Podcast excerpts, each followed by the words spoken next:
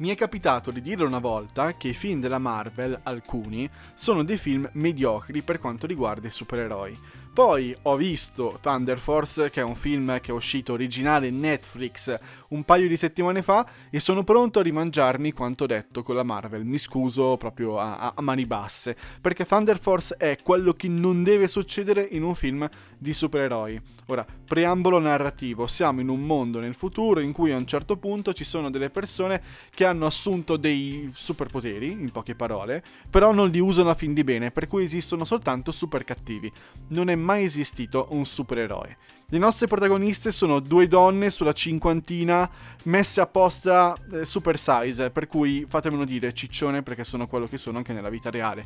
Melissa McCarthy è una e fa l'amica sfigata e invece Octavia Spencer che l'altra fa l'amica afroamericana che è super tech, super ricca, con una figlia molto intelligente, che sta cercando un modo per vendicare i super cattivi che in passato hanno ucciso i suoi genitori. Loro erano amiche d'infanzia molto strette, poi si sono perse di vista e dopo una reunion di classe praticamente si ritrovano e in qualche modo tutte e due assumono dei superpoteri, si trovano con dei superpoteri, che una va bene, è super forte, e ci siamo, anche se è super size. Dall'altra parte abbiamo una persona super size invisibile che non serve assolutamente a nulla perché il superpotere dell'invisibilità se non supportato da una forza fisica comunque naturalmente straripante è totalmente inutile per cui un personaggio che se non a parte essere la protagonista di per sé nella storia influisce a livello 0, 0. Il film è uno 0, proprio uno 0 su qualsiasi scala, perché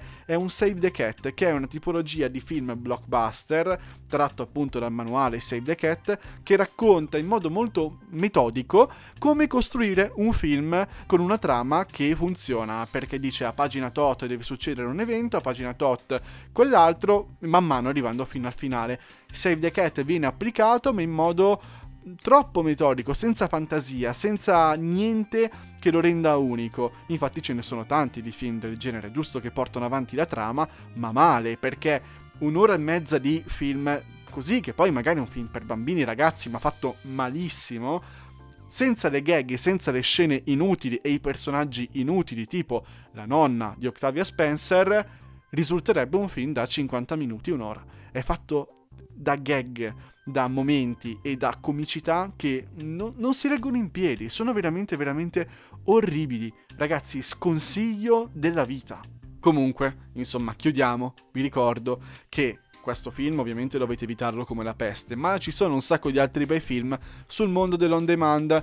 Li trovate sempre qua su Noteflix Vocale, su Spotify oppure a chiocciola Noteflix Vocale sull'Instagram. Detto questo, ragazzi, vado a calmarmi e ci sentiamo nella prossima puntata.